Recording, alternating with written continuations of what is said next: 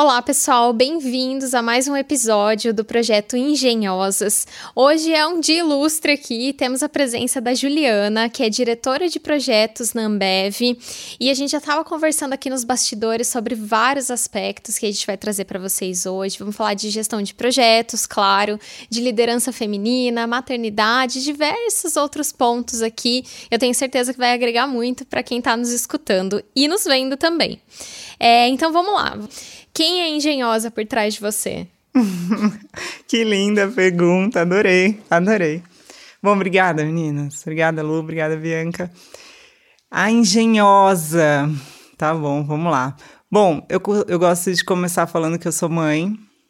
Então, antes de mais nada, claro, sou mãe. Tenho uma família linda, um menininho de seis anos e uma dedicação gigante por ele. E aí, fora isso, sobra um pouquinho da Juliana, dos todos os papéis. Eu sou engenheira, sou engenheira química. E eu sou diretora de projetos na Ambev, tenho uma carreira muito relacionada a processo e a gestão de projetos que mais, Bi? É me difícil, ajuda, né? Ó, a gente pegou aqui a bio do LinkedIn da Vai Ju lá. Uhum. pra quebrar o gelo, né, gente? Porque ela fala justamente que ela é mamãe da Henrique e é apaixonada por inspirar pessoas, encontros e buscas, né? E acho que é muito legal a gente entender o que isso significa para você, assim. A gente tá super contente de, de ter conversado um pouquinho antes, né? Ser honesto. Então, é, tô amando te conhecer e queria saber mais como que é isso para você. É, a questão de inspirar pessoas, Lu, é porque eu sempre fico pensando qual é o papel do líder, né?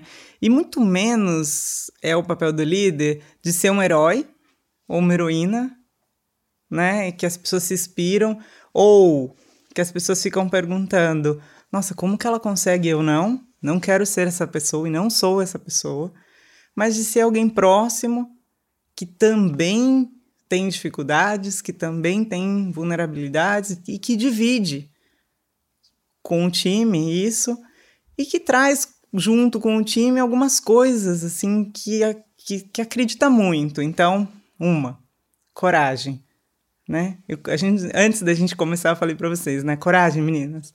Porque no final, um pouco do que a gente vive, né?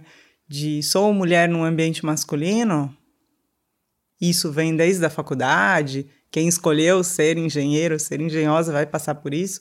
Um pouco menos vão passar as meninas que estão vindo agora, porque a gente abriu muito, muito mesmo esse caminho, mas vivem essa questão de estarem num ambiente masculino e precisam de coragem, né? Então, eu, uma das coisas que me motiva muito é ver que eu inspiro mulheres e que eu consigo empoderar mulheres e tirar da frente alguns grilos, né? Que tem lá os dilemas, os grilos, que, poxa, esse me incomoda, ou coisas que são realidade mesmo, né? Às vezes são coisas internas. Tipo, sinto síndrome da impostora. Como que eu resolvo não, né? isso? né? Como é que eu faço para sentir menos? Então, adoro conversar sobre isso e explicar como é que foi para mim, como é que eu me livrei disso. Mas pode ser também micromachismos reais que acontecem como é que a gente se suporta nisso? Como é que a gente encontra um jeito de ter um ambiente melhor? E homens que no final vão ser nossos aliados e que a gente vai ter que conversar um pouco sobre assuntos difíceis para deixar mais tranquilo o ambiente, né? Então, um pouco disso, de inspirar essas pessoas para isso, mas também para dar o melhor de si. Como é que a gente cria um ambiente onde, de forma saudável, sem ninguém precisar adoecer ali dentro, isso bem, bem real e, e transparente, genuíno, como é que a gente faz isso? Porque as pessoas, no final, se elas quiserem ser melhor e dar o melhor de si ali dentro, a gente não precisa pressionar ninguém. A gente não precisa levar as pessoas. A gente escuta muito isso, né? Vamos pôr pressão aqui nesse ambiente. Não precisa disso. Se a gente tiver um ambiente inspirador e as pessoas trabalhando em busca do que elas acreditam para si e no seu em vários propósitos, talvez não exista um propósito só, isso acontece. A gente fala que a mágica acontece. Não é uma mágica, mas ela acontece.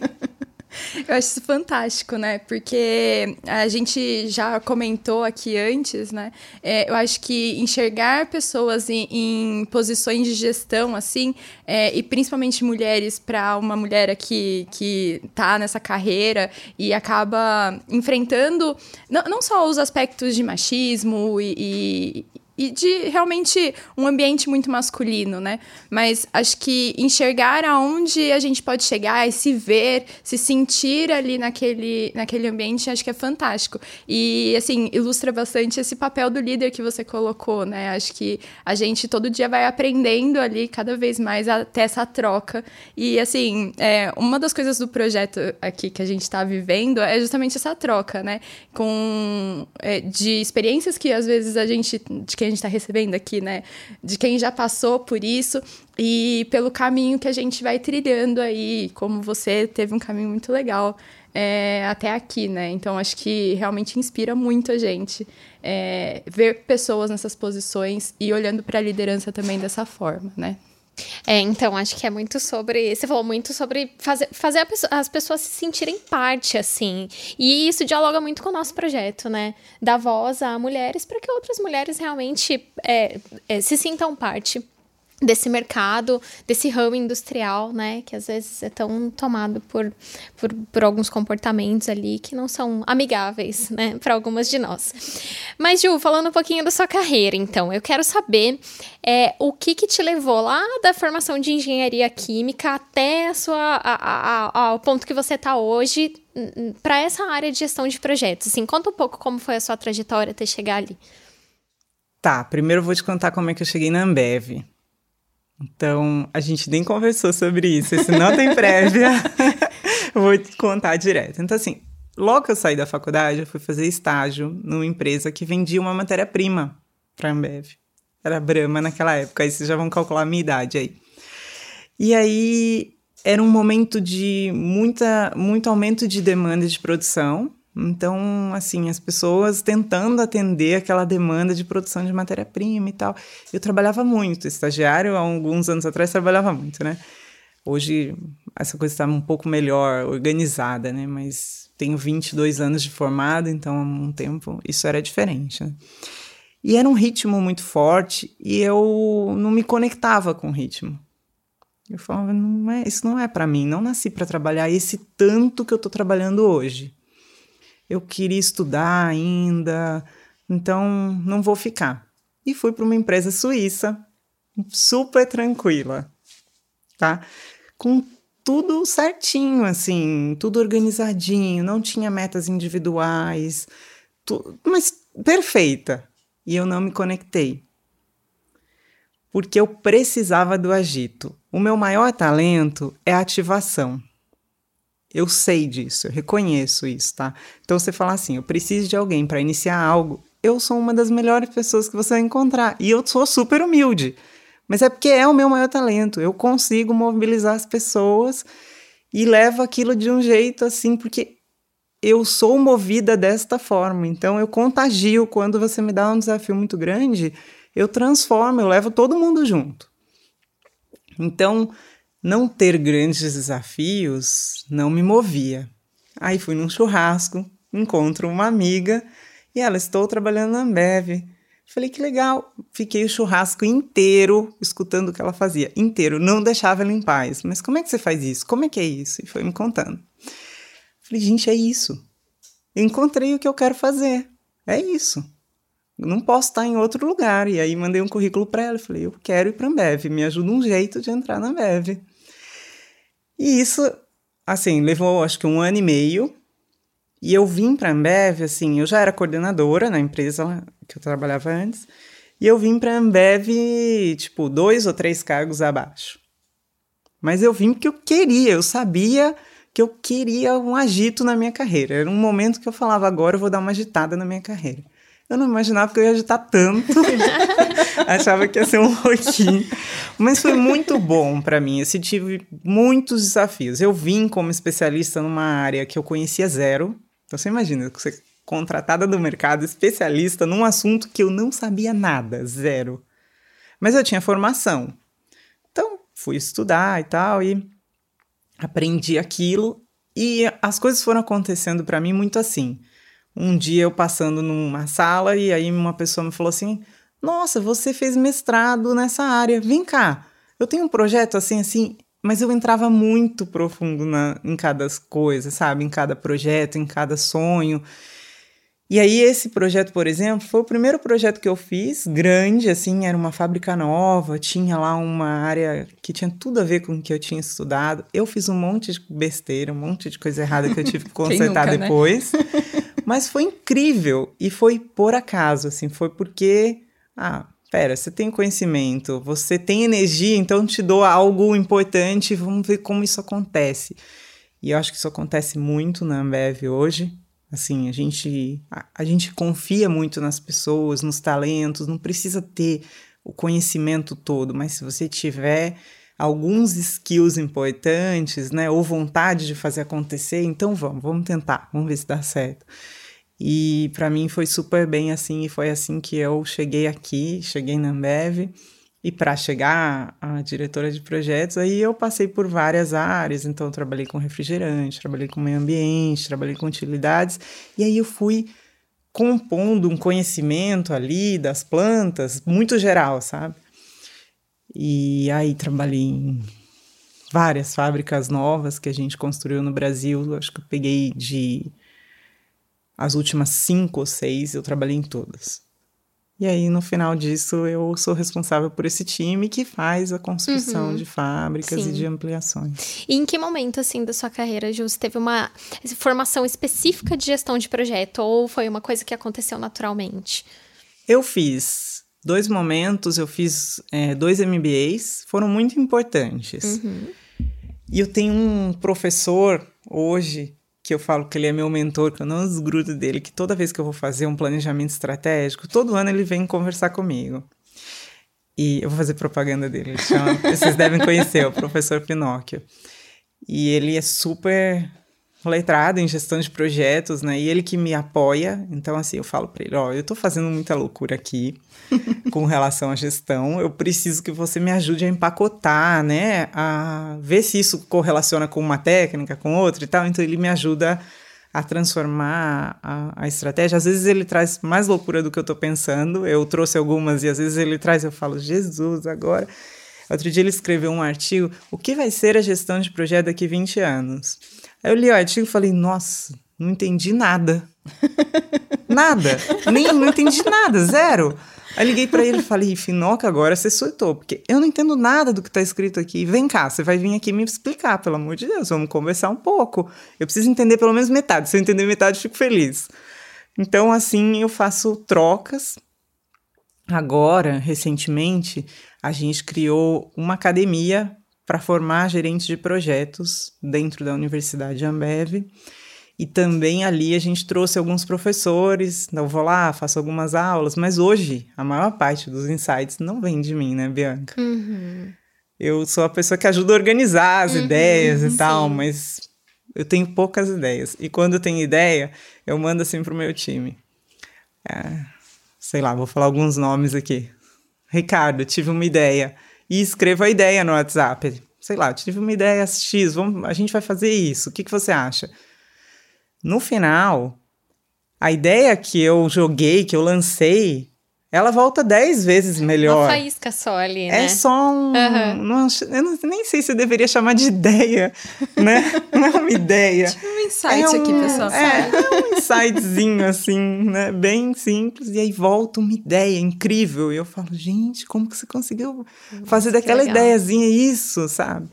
Então hoje é um pouco disso. Que legal. E aí eu fico aqui com três dicas para quem tá ouvindo a gente, em homens, mulheres. Tem um mentor, né? É uma Muito baita bom. dica. É... Senti uma indireta. Brincadeira. Essa é uma baita dica. Converse com as pessoas que você admira, né? Sobre o trabalho e tal. Você falou essa questão de, ah, eu, eu, eu vi que o trabalho daquela minha amiga é, na Ambev era legal. Eu falei, toma meu currículo, preciso entrar lá, preciso fazer isso tal.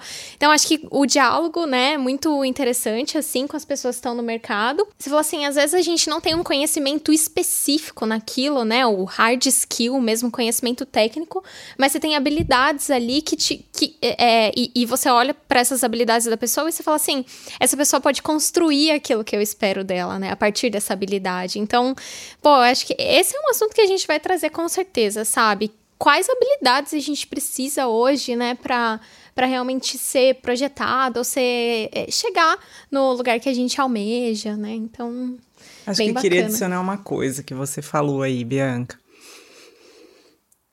A gente sempre vai falar de habilidades. Eu gosto de falar de talentos. Porque eu posso tentar fazer algo que não é um talento meu, que eu vou fazer mais ou menos. E às vezes a gente não reconhece nossos talentos. Eu fiz há acho que dois anos atrás um mapeamento de talentos que foi muito importante para mim. E, por exemplo, eu sou uma pessoa muito competitiva. E eu sempre lutei contra isso. Porque a gente fala, ah, eu estou competindo comigo mesma. Só que a pessoa competitiva não compete consigo mesma. Esquece isso. Não existe, tá? Ela compete pelo ranking, por, porque isso alimenta. E eu sempre achei isso ruim. Eu lutei muito tempo contra isso. Só que esse é um talento meu. Eu sou competitiva. E se você falar para mim, Juliana, tenho aqui um projeto e você tem a oportunidade de ser a melhor do mundo naquele assunto, eu amei o assunto já, entendeu? Eu quero fazer. Porque eu sou competitiva. E adianta eu lutar contra isso? Não. É melhor eu reconhecer e usar esse meu talento para o melhor do que eu estou criando, do meu time, de tudo, né? Entende? E pode ser outras coisas. Vamos, vou tentar outro exemplo. A gente recebe vários feedbacks, assim. Vocês já devem ter visto. Uh, precisa ser mais empático. A pessoa que não é empática não é empática. Uhum. Ela pode treinar. Vou fazer um treino aqui, vou ser simpática. Mas se você não é empático, a empatia não é um talento seu, você não vai ser. Então tenha no time alguém empático para os momentos que você precisar de empatia, né? Você coloca junto ali no seu projeto e ela vai te dar insights e ideias incríveis. Uhum. Claro, que a gente precisa no dia a dia um pouquinho de empatia e tal, mas se você falar, ah, eu quero trazer empatia para determinado projeto, traga alguém que tenha o talento de empatia, né? E eu fiz um mapeamento do meu time também. Então, hoje, quando eu tenho algo importante a ser feito, eu volto lá nos talentos e falo, puxa, quem que é a pessoa do meu time que tem determinado talento, sabe? E eu sei, e eu volto e vou naquela pessoa e falo, putz, você tem esse talento, agora a gente precisa fazer algo que eu vou. Que, que faz sentido que seja você, não faz sentido que seja eu. Legal. Entende? E eu acho muito interessante pensar nisso, né? Como é, a questão do time é importante e essa. A gente tem falado bastante sobre é, mentalidade de crescimento, né? Uhum. Então, eu acho fantástico pensar é, de, dessa forma realmente, né? Como que a gente consegue aproveitar e aprender com, a, com as habilidades dos outros e, e ter essa clareza, né? Que, gente, não vai ter jeito, a gente não é 100%, a gente não é, é excelente em tudo. E vão ter pontos que são fortes que a gente precisa aproveitar, os nossos e os dos outros, né? Então, assim, não é à toa que a gente tem times, que a gente tem grupos e que a gente desenvolve isso junto, né? Então, acho que é fantástico pensar realmente poxa, é, mandei uma ideia é, e ela veio é, maior e ela veio. Acho que, gente, esse projeto é isso, né? O pessoal veio com uma ideia e, assim, é. produção, é, assim, veio com essa ideia e, e poxa, a gente está aqui hoje, ele é graças a várias mãos que estão trabalhando com a gente, né? E, e eu, eu enxergo, no meu pouco tempo de experiência, né, como que eu tive essa possibilidade de conviver com várias pessoas, entender, enxergar e ouvir muito. Acho que pode colocar aí na lista de, de coisas importantes para quem estiver ouvindo a gente, né? ouça, é, veja as, é, quais são as habilidades dos outros e como que isso pode ser utilizado dentro do nosso dia a dia, né? Que acho que a gente só tem a, só tem a ganhar, assim, com essa, essa forma de lidar com as coisas, né? É, isso aí. Quer fazer a próxima pergunta? Opa, vamos que vamos. Fique à vontade. É, e aí é uma coisa. É boa essa pergunta, porque também é uma, uma curiosidade, né? É, para quem não trabalha, às vezes, com gestão de projetos, acho que é legal é, contar também o que, que você enxerga, assim, que são os pontos mais altos do seu, da sua função, da sua carreira aí trabalhando com gestão de projetos e quais são os maiores desafios, as maiores dificuldades que a gente enfrenta dentro dessa carreira. Peguei uma boa, Pergunta, vai. né? É. Os futuros gestores de projetos é, aí, aí. é, eu acho que o maior, maior desafio de todos talvez seja pessoal, assim, acho que muitas pessoas hoje, pelo ritmo de vida que a gente leva e tal, têm o desafio de equilíbrio. E esse é um desafio difícil. E poucas pessoas falam disso. A gente só vê pessoas perfeitas que estão trabalhando e tá tudo certo lá fora, né? E meus filhos são perfeitos, e minha família é perfeita, e meu casamento é perfeito, e tudo é perfeito. E isso não é verdade, né?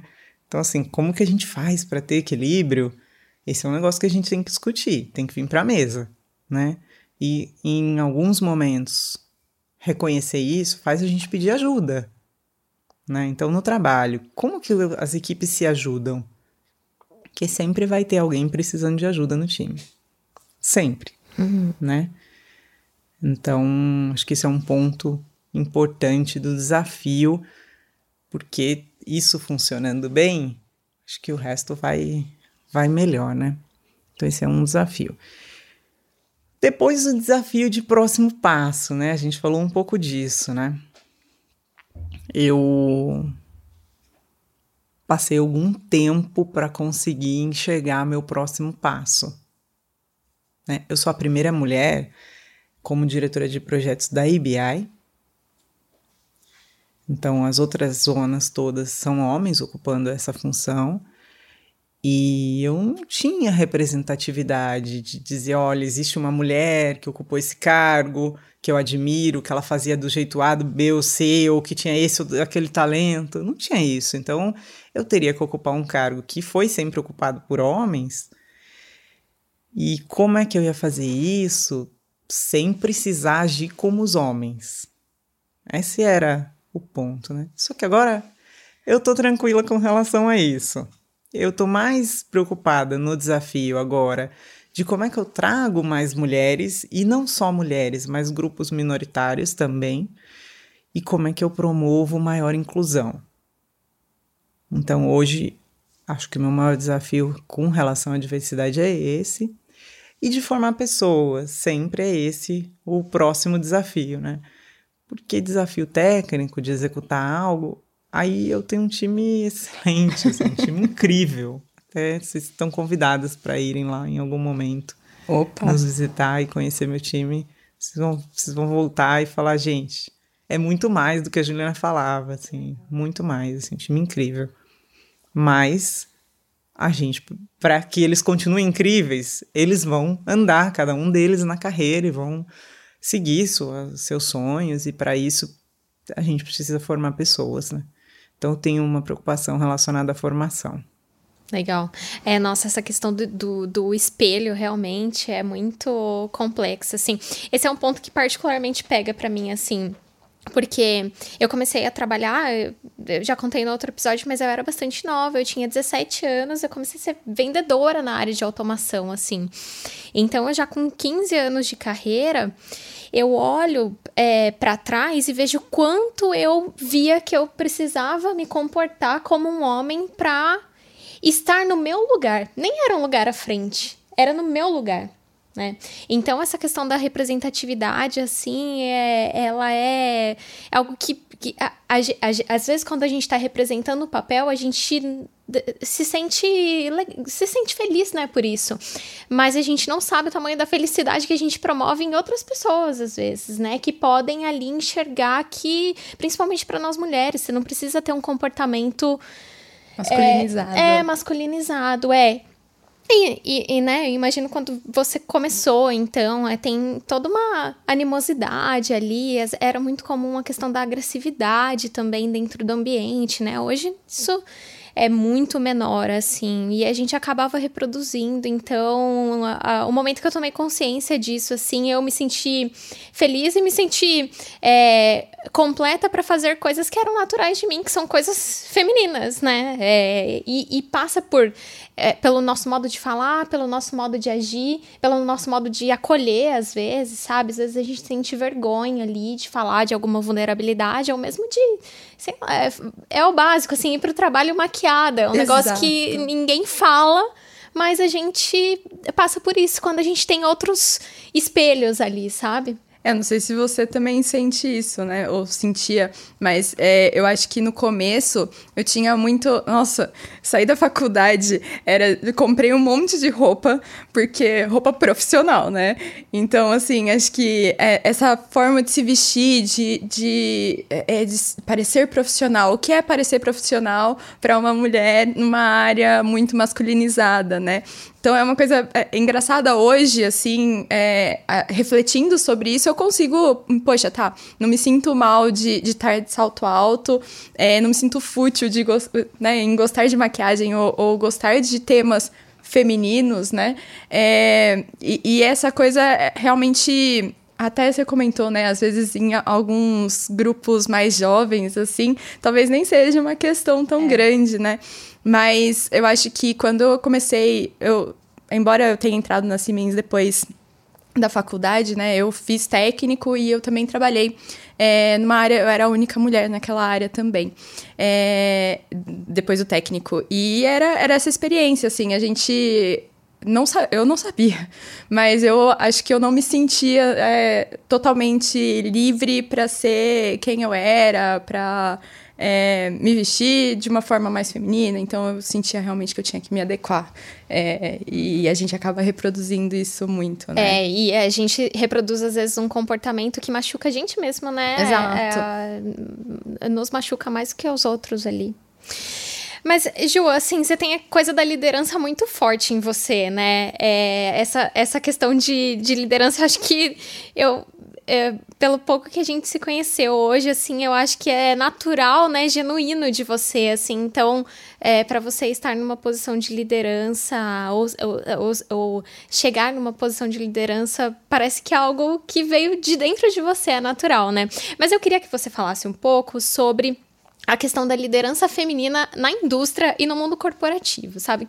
Como você enxerga, o que, você exerce é, e qual você enxerga que são, que são os benefícios para a empresa, assim, né? Uma liderança mais diversa, no caso.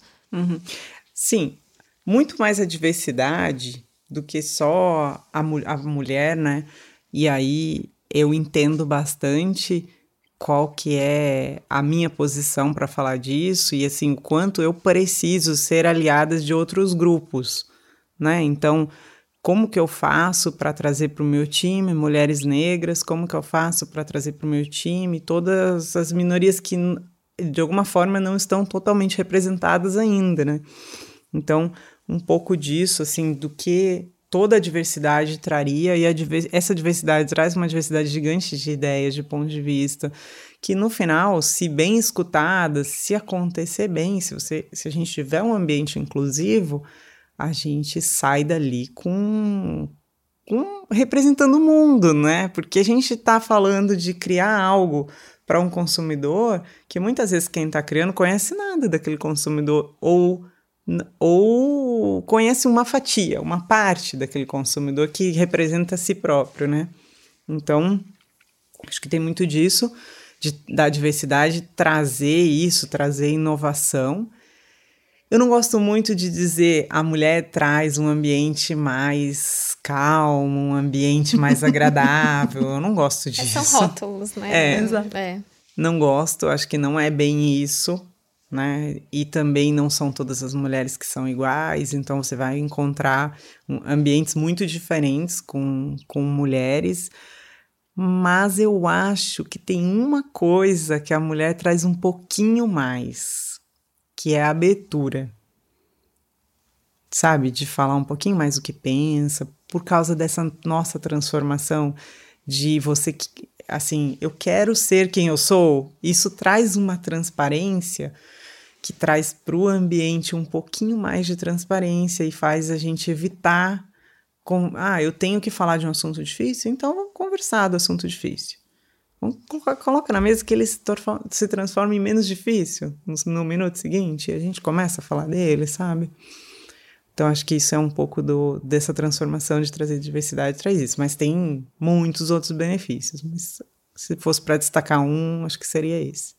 Existem várias pesquisas que indicam, né, que empresas mais diversas, elas são mais inovadoras de fato. E eu acho que é muito isso que você trouxe, né, que assim a gente tem uma diversidade também de pontos de vista, de experiências que pode construir. Acho que principalmente para a Ambev que trabalha num negócio muito direcionado para o consumidor de fato, né, é, esse desenvolvimento de produtos direto para um público que vai consumir aquilo de forma direta, né, é, isso é muito importante ter essa diversidade e não estou falando diferente para Siemens, tá? Mas é, acho que é muito importante para o desenvolvimento do negócio de vocês e eu enxergo que é um tema muito importante no seu dia a dia, é, pelo menos pelo que você breve aqui que descreveu, a gente já percebeu que é um, um, um discurso muito importante, muito presente aí é, nas suas falas, né? Então, eu realmente acho muito, muito interessante.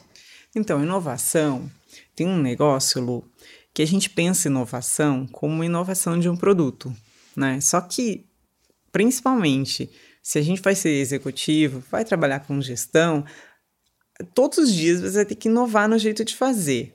Então, assim, para para inovação com propósito, é uma coisa que a gente vem discutindo muito na empresa hoje, né? E a gente criou um grupo que chama Squad do Bem. Esse grupo, ele apareceu na pandemia, tá? Então começou o isolamento, a gente começou a se encontrar diariamente. Quatro pessoas, a gente se encontrava diariamente, todos os dias, 8 horas da manhã, a gente se encontrava e falava: e aí, gente, o que, que a gente vai fazer? Porque a gente precisa fazer alguma coisa. Primeiro, porque a gente não vai aguentar ficar em casa trabalhando somente e vendo tudo isso acontecer no mundo. Isso é a primeira coisa, porque a gente é muito agitado. Eu pareço calma e tal, mas sou uma pessoa extremamente agitada, assim, de gostar de agitação, né? E aí, depois de um mês se encontrando, a gente começou a escutar referências e a gente começou a procurar algumas coisas para fazer e surgiu a ideia da gente fazer o hospital em São Paulo, que foi um projeto incrível, assim, do, do dia da ideia até a gente começar a mexer nas máquinas, até a gente mobilizar efetivamente, a gente levou cinco dias. Então, nesses cinco dias, a gente aprovou o projeto. Bom, a gente criou a ideia, aprovou o projeto internamente, arrumou parceiros, alinhou esse projeto com os parceiros e efetivamente começou a obra. Então, assim, aqui dentro. Você imagina, um projeto normal leva para isso aqui meses. Né? Isso aconteceu por quê? Por causa do propósito. Uhum. Por causa da necessidade. Por causa de olhar para o momento e falar: isso precisa ser feito agora. Né? E depois disso, daí, Bianca, a gente sempre se pergunta. Aí a gente construiu o hospital em 36 dias. Tá? E aí não era um hospital de campanha, é um hospital definitivo que existe até hoje e tal. Isso foi feito com alguns parceiros. E depois disso, a gente, toda vez que a gente recebe um desafio, a gente se pergunta, pô, hospital, 36 dias, esse aqui eu vou colocar seis meses? Não, né? Então, então sempre vem essa discussão para a mesa e o propósito traz isso, traz uma transformação na forma de pensar, né, para próximos, mas também nos faz procurar outras coisas com propósito. Né? Então, assim, eu não consigo, por exemplo, não ter mentorado. Eu tenho dois mentorados hoje. Eu não consigo não ter. Uhum. Nenhum, assim, passar um ano, seis meses e eu não mentorei ninguém. Porque tem um pouco desse negócio de como é que eu influencio e trago um pouco de propósito para algumas pessoas também, sabe? Uhum. Ju, e aproveitando essa onda aí que a gente puxou da liderança feminina, eu quero fazer uma pergunta bem direta para você. Existe um momento certo na carreira de uma mulher para ela ser mãe? Não, não existe. Existe quando essa pessoa, né? Porque, por que, que a gente fala sobre somente sobre a mulher? O homem também decide ser pai, né? Então existe quando essa pessoa decide encarar a paternidade ou a maternidade eu costumo dizer que para a mulher, o dia de querer ser mãe é o dia que você quis, quero ser mãe. Então ali, pronto, ali começa a tentar, começa a jornada toda de ser mãe, né? Eu vivi uma jornada efetivamente, né? Então eu fiquei oito anos até engravidar do Henrique. E depois eu engravidei do Henrique, tive uma gravidez de risco. Então eu fiquei um ano fora do trabalho. E esse retorno também é algo que as mulheres temem demais, né? Então, assim, você é mãe, e aí, o que, que eu vou encontrar depois? Como que eu vou me encaixar? Eu posso dizer que eu sou muito melhor hoje do que eu era profissionalmente antes. E muitas mulheres que eu convivo que foram mães se voltaram da maternidade muito melhores. Mas assim, com uma compreensão do mundo completamente diferente, sabe? Então a maternidade traz isso, principalmente para o líder principalmente por ele. Não é esse negócio de agora eu sou mãe do meu time, não tem nada disso. Uhum. Mas um pouco de compreendo um pouco melhor o que cada pessoa vive. Acho que a maternidade traz um pouquinho disso também.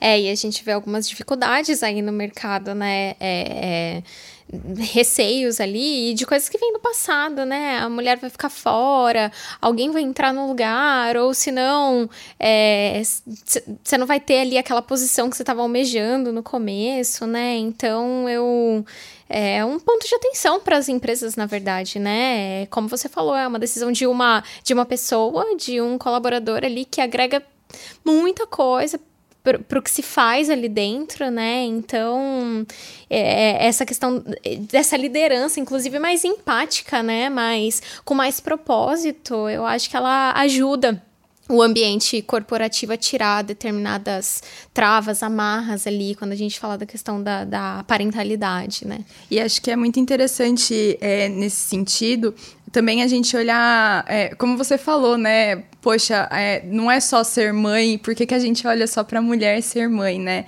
É, como que as empresas também estão começando a encarar isso.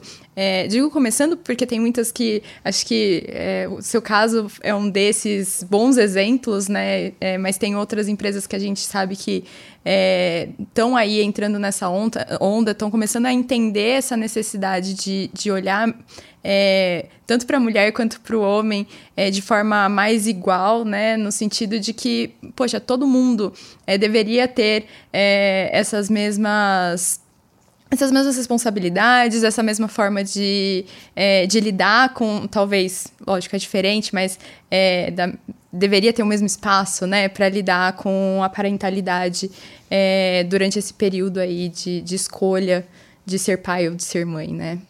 É, e nos desafios da maternidade, acho que tem uma coisa muito importante que vale para todo mundo, assim, descobrir o que não é negociável para você. Então, o que, que eu tenho que fazer que eu não negocio, que é, faz parte da minha maternidade, eu vou fazer. Independente de como eu vou organizar a minha carreira e tal, esse é um, isso é importante porque nasce uma mãe, nasce uma culpa, né? Uhum. Então, para viver bem, né? Para ter a sua carreira evoluindo, para você ter equilíbrio e tal, precisa entender quais são os seus não negociáveis que você vai ter que cumprir. Cada um tem o seu, isso é muito particular, né? Quais são as coisas que ali são muito importantes para você? Porque na decisão, eu quero ser executiva e eu quero ser mãe, é bastante óbvio que eu não vou conseguir ver 100% dos marcos de crescimento do meu filho. Uhum. E é isso que eu quero. Essa discussão comigo precisa acontecer. Uhum. Porque se não for, tá tudo bem também. Cuida do filho, trabalho incrível das mulheres que se dedicam aos filhos também. Mas não, eu quero ser executiva também. Então tá. Então, como que essas duas coisas convivem? E num ambiente bom. Né? E isso, a responsabilidade que a gente tem como líderes mulheres é de criar esse ambiente, independente se eu sou mãe ou não. Eu tenho que criar um ambiente onde as mães conseguem conversar, conseguem apoio, são promovidas, independente se elas estão grávidas ou têm o filho ou não, em qualquer, em qualquer momento da maternidade. E essa é a nossa responsabilidade, sabe? Uhum. Então, é grande a responsabilidade, não acha? é. Com certeza. É, porque é um impacto muito grande nas famílias das pessoas que você está trabalhando ali. E você falou uma coisa no, no nos bastidores aqui, eu quero puxar para nossa para nossa edição aqui, que é a reunião às 8 horas da noite, ela não às vezes não funciona para uma mãe, mas muitas vezes não funciona para ninguém, né? Não, então, não funciona para ninguém. É, essa questão do, do espaço, é do equilíbrio que você falou no começo, né? Então, do equilíbrio de extrema relevância, eu acho que vem muito de uma autorreflexão, né? É, é, e, e de você buscar o seu bem-estar. Porque estando bem ali no momento que você tem com a sua família, se dedica à sua casa, às suas tarefas, aquilo que você gosta, você tá bem no seu ambiente de trabalho também, está renovado no outro dia, né? Porque às vezes a gente acorda ali sem, sem querer topar muito as coisas ali durante o dia, então o bem-estar é, é essencial. Né? É, e a gente fala muito de saúde mental, né? Mas é um, um exercício também dos times, assim, de como que a gente consegue mover isso, né, e dos líderes principalmente. A Ambev tem uma diretoria de saúde mental hoje, né, a Michelle, não sei se vocês conhecem ela, ela é incrível. Aliás, vocês podiam convidar ela, vocês Fica vão amar. Dica, legal, é. Ela é incrível. E ela traz muito disso, já faz algum tempo que a gente seta os horários, principalmente para o corporativo. Tem várias ações assim, como é que você vive num ambiente onde os líderes, os executivos, os altos executivos não tiram férias? Você acha que o time que está a gerência de segunda linha vai tirar férias? Não vai. Então, isso tudo são coisas que a gente evoluiu muito nos últimos anos e que a gente entende que quando você fala de saúde mental, os líderes vão ser exemplo disso. Uhum. Então, você, como líder, precisa ter um hobby. Qual uhum. é o seu hobby? Sim. Eu, na pandemia, descobri que eu não tinha hobby. Zero hobby. E aí eu tinha que fazer algo, porque foi difícil a pandemia para todo mundo, a gente trancado dentro de casa. E aí, como foi isso? Como é que você mantém a saúde mental sem fazer nada, nenhum hobby? Uhum. Aí eu descobri um hobby. Eu faço mountain bike hoje, vocês devem ter visto, vocês fuçaram lá nas coisas que vocês viram. E ali eu descobri que eu encontrava de volta a minha concentração. Uhum. Então, quando eu estava em momentos assim, eu comecei a fazer por, com rotina, mas eu ia para algum momento, perdi a concentração, toda uma reunião, perdi uma concentração. Isso acontece muito, porque uhum. a gente tem muito estímulo hoje, né? Esse hobby me fazia voltar, então eu ia lá, fazia duas horas, três horas de bicicleta. Quando eu voltava, eu estava completamente concentrada, eu entrava nos assuntos, sabe? Então, saúde mental é um pouco disso, de como que a gente cria um ambiente onde as pessoas que permite que as pessoas preservem sua saúde mental. Sabe? Sim. E não é que não existe problema. Todo lugar no mundo tem problema e a gente precisa encarar eles, falar deles, falar sobre os dilemas de saúde mental, quais são e como é que a gente resolve. Uhum. Sim. E é isso que a gente está disposto a fazer. E é isso, por isso que a gente está aqui também falando é, disso. Isso aí, né? Um ponto que eu acho interessante nisso que você falou é também das escolhas conscientes que a gente faz, né? Então, como você disse, ah, se, se às vezes a mulher ela quer ser mãe, ou quais são os pontos que são prioritários para ela, né? Eu tive um, um líder uma vez que, que é, falou exatamente isso para mim e, e, eu achei fantástico, né? É, reflita o que, que é importante para você. É, ah, nossa, minha família agora é o ponto importante e, como você disse, ah, não quero perder nenhum passo do meu filho. Poxa, talvez a, a, forma como você vai estruturar a sua vida a partir disso, né, incluindo o, o equilíbrio que a gente tem é, que pensar, né? Ele tá muito dessa escolha consciente que a gente faz e, e, e isso só vai é, ser possível a partir de uma reflexão, da gente pensar sobre esse assunto e também a gente discutir de forma tranquila, sem tabu, né? Poxa, é, vou falar sobre essa coisa do equilíbrio entre vida pessoal vida, é, e vida profissional. Vou falar sobre ter um hobby, é, ter limites ali no, no, nosso dia a dia profissional. Acho que esses pontos são muito importantes e, e eu acho que é uma parte da construção de líderes é, novas aí que a gente tem enxergado com muito valor também, né, profissionalmente. Eu não sei se vocês já usam OKR a gente faz a estratégia, né, hoje, e aí a gente define as, as metas, né, tem todo o desdobramento de metas, algo bastante presente na cultura, mas a gente define os objetivos no OKR com coisas que não estão relacionadas à, à remuneração. E eu comecei a aprender bastante sobre OKRs e resolvi fazer meus OKRs pessoais, tá? E aí eu fiz no primeiro ano e eu fiz quatro objetivos grandes, só que eu fiz 12 resultados a serem atingidos. E quando eu mostrei isso para um amigo, que era um outro diretor que trabalhava comigo, ele falou: Nossa, isso não é um. Não, não pode ser, Juliana, o que, que você fez? Isso não é. Não pode ser o quadro de objetivos de uma pessoa, isso é o quadro de objetivos de um time. Você não. É muito, assim. Como é que você definiu 12? Eu falei, não, pode deixar, porque eu sou teimosa, né? Eu falei, pode deixar que eu vou bater os 12, fica tranquilo, porque eu vou, porque o que o objetivo é normalmente chegar em 70%. Você coloca lá os moonshots de coisas grandes tal. Então, falei, deixa comigo. E lá tava. E eu gosto de métrica, então eu medi até quanto tempo e com qual intensidade eu ficava com a minha família. Eu passei um ano fazendo isso esporte e tal, e medir. Aí eu descobri que também não precisa de tanto, que eu posso viver bem com três objetivos. Então hoje já faz dois anos que eu tenho três objetivos uhum. por ano. Então isso que você falou de saber, passa um pouco pelo exercício. E as pessoas me perguntam, mas como é que você define seu OKR? Cara, é brainstorm, só que eu faço brainstorm só comigo. Sento sozinha e vou pensando e vou, olha, ah, hoje eu pensei nesse objetivo, mas como é que eu vou medir isso? Eu viajo muito de avião, então eu escrevo dentro do avião, né? Eu tenho essa mania. Levo um papelzinho lá e fico escrevendo. E hoje eu tenho três objetivos principais por ano, e esses três objetivos, eles vão puxar a minha energia de alguma forma. Então, eu tô falando de objetivos pessoais aqui, uhum. tá? Eu não tô falando de objetivos estratégicos da minha função, nada disso, de uhum. objetivos pessoais. E ali eu coloco de forma bem clara o que, que eu vou medir. Três, não mais que isso, porque o primeiro exercício eu fiz 12, depois, né? E aí ali eu tenho certeza que se eu fugir de uma daquelas coisas, ah, eu tô fazendo algo que não é relacionado a isso, posso até fazer.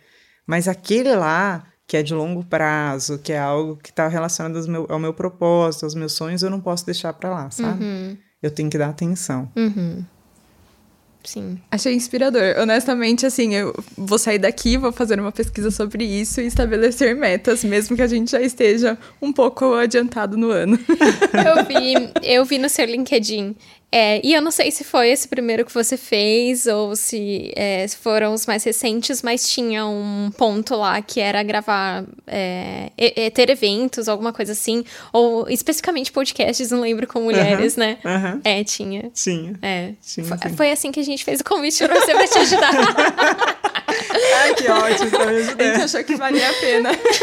então, mas esse... Leila vai aceitar, com certeza. Essa é a mágica também, que assim, esse eu não preciso colocar mais, porque uhum. eu gosto tanto hoje que eu vou fazer. Sim. Sabe? Então, nos três objetivos, precisam estar coisas que eu não posso fazer menos por causa de pressão. Pressão do momento, todo mundo tem pressões na Sim. vida e etc. Então, assim, essas coisas que eu vou realmente dar atenção estão lá nos três objetivos. E você falou, ah, já, já passou o ano e tal, mas eu olho a cada três meses eu dou uma revisadinha, sabe? Fica a dica, uhum. gente. Então, assim, porque a gente é muito né? dinâmico. Não dá pra hum, falar, Sim, ah, é. porque você tem o objetivo em dezembro, eu não mudo mais até dezembro do é, ano que vem. Não. Ano novo, né? Vida não. nova, as pessoas é. têm um pouco essa. É, não. Pode mudar. Eu não gosto de mudar toda hora, porque senão também a gente não se dedica, não encontra ações, mas é, a metodologia fala para mudar a cada seis meses, mas eu faço três meses, se tiver algo, dá uma mudadinha e vai. Mas o número é bom, assim, esse negócio de falar, tem três objetivos, definir, tão claríssimos para mim. Eu sei que resultado, que, e é difícil o resultado, né? tipo, eu vou falar assim, falar um objetivo. Eu quero ter saúde física e saúde mental. Como que você vai medir isso? Dá para medir. Sim. Dá para colocar resultado né? Você tem que pensar como. O que, que, é, uhum. que, que pega mais para você nesses, nesses dois aspectos? Cada um tem um ponto. Então, lá no começo, para mim, eu não tinha um hobby, então eu tinha que desenvolver um hobby. Então, eu coloquei métricas lá, coloquei que eu queria ir para Aparecida de bicicleta tal, e eu fui. Então, assim, é, é questão de medir, para mim, pelo menos. Uhum, eu sei que tem uhum, sim. gente que não gosta de métrica, daí não adianta é. fazer. É para quem gosta de métrica. né? Engenheiro normalmente gosta, né? É, então, o público aqui tá Pessoal tá alinhado. tá fervoroso ali. Eu acho interessante isso, né? Porque é, entra num outro ponto que a gente já falou, é, de da gente se conhecer também e entender aquilo que são as nossas fortalezas é, e pra, o que, que move a gente, né? Eu tenho ultimamente passado bastante por essa é, por esse processo de, de tentar pensar o que, que quais são os meus objetivos, por que, que eu estou fazendo as coisas, né? E, e como que eu enxergo que isso pode enfim, é, impactar a, a, minha vida, a minha carreira, enfim. E acho que é um exercício muito. É, é difícil, é mais difícil do que parece, né? É, mas é um exercício muito válido, porque é, traz um, um, nível de consciência para as coisas que a gente faz é, muito assim, muito interessante e acho que também permite que a gente tenha mais clareza da onde que a gente, para onde que a gente quer ir, aonde a gente quer chegar, né? Então, para estabelecer as métricas também a gente precisa ter esse, essa consciência aí da onde que a gente quer chegar ou do que que a gente está é, tendo como prioridade ali para a gente conseguir seguir em frente, né?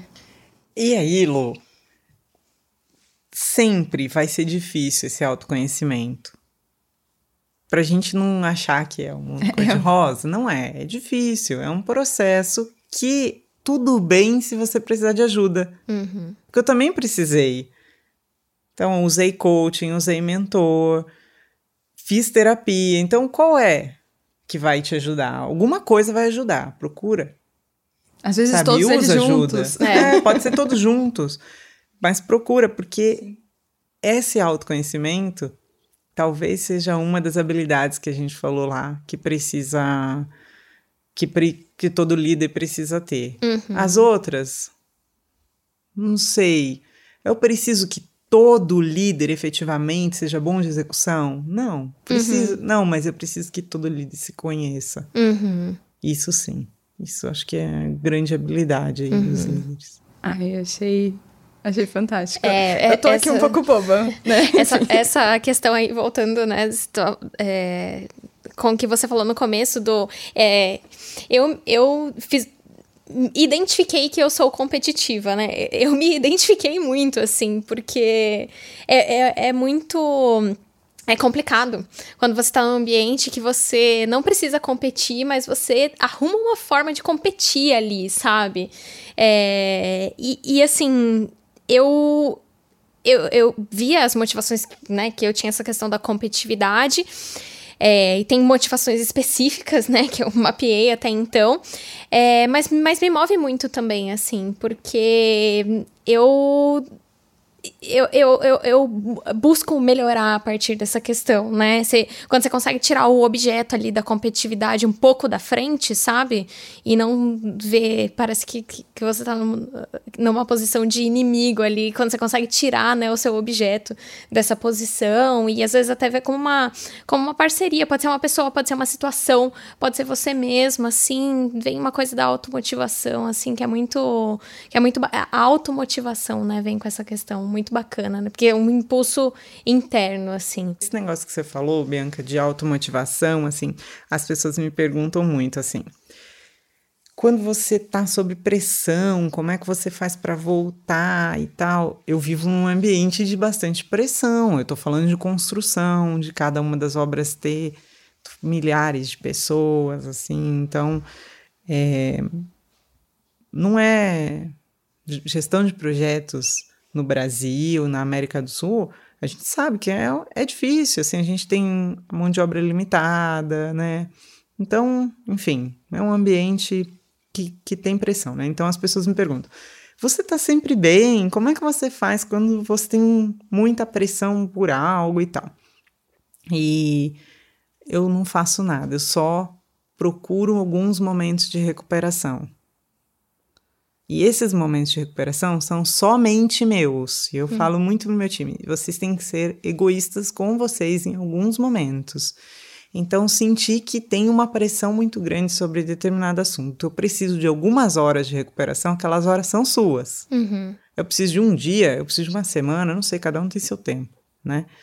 Tira lá seu momento, volta. Só que quando eu, o que acontece comigo, eu tiro aquele momento e quando eu volto, eu tô muito melhor do que eu estava anteriormente. Uhum.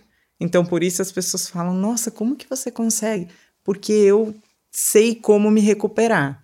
Então, eu saio, recupero e volto, sabe? Uhum. E esse ambiente é, tem muitas pessoas jovens que não têm essa maturidade, esse autoconhecimento. Então, a gente também precisa falar disso uhum. em alguns momentos que a gente perceber que tem alguém que, pô, o ambiente tá, né? Como é que eu faço? Converso com essa pessoa, puxo essa pessoa para fazer uma mentoria e vou trazer essa pessoa de volta de algum jeito. A gente consegue fazer isso, a gente consegue ajudar nesses momentos, mas cada um tem que descobrir como que você volta. Uhum.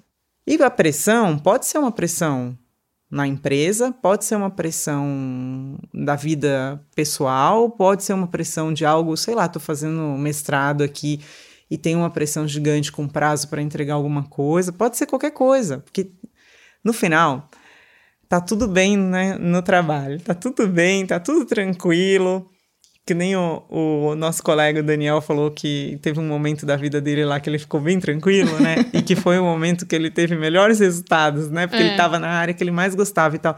Tudo bem, mesmo nesse momento, pode ter outras pressões. E a gente precisa descobrir como ficar bem, né? Uhum. Então, bota lá no Kiara Saúde Mental, fala do assunto. Estou e... tomando nota.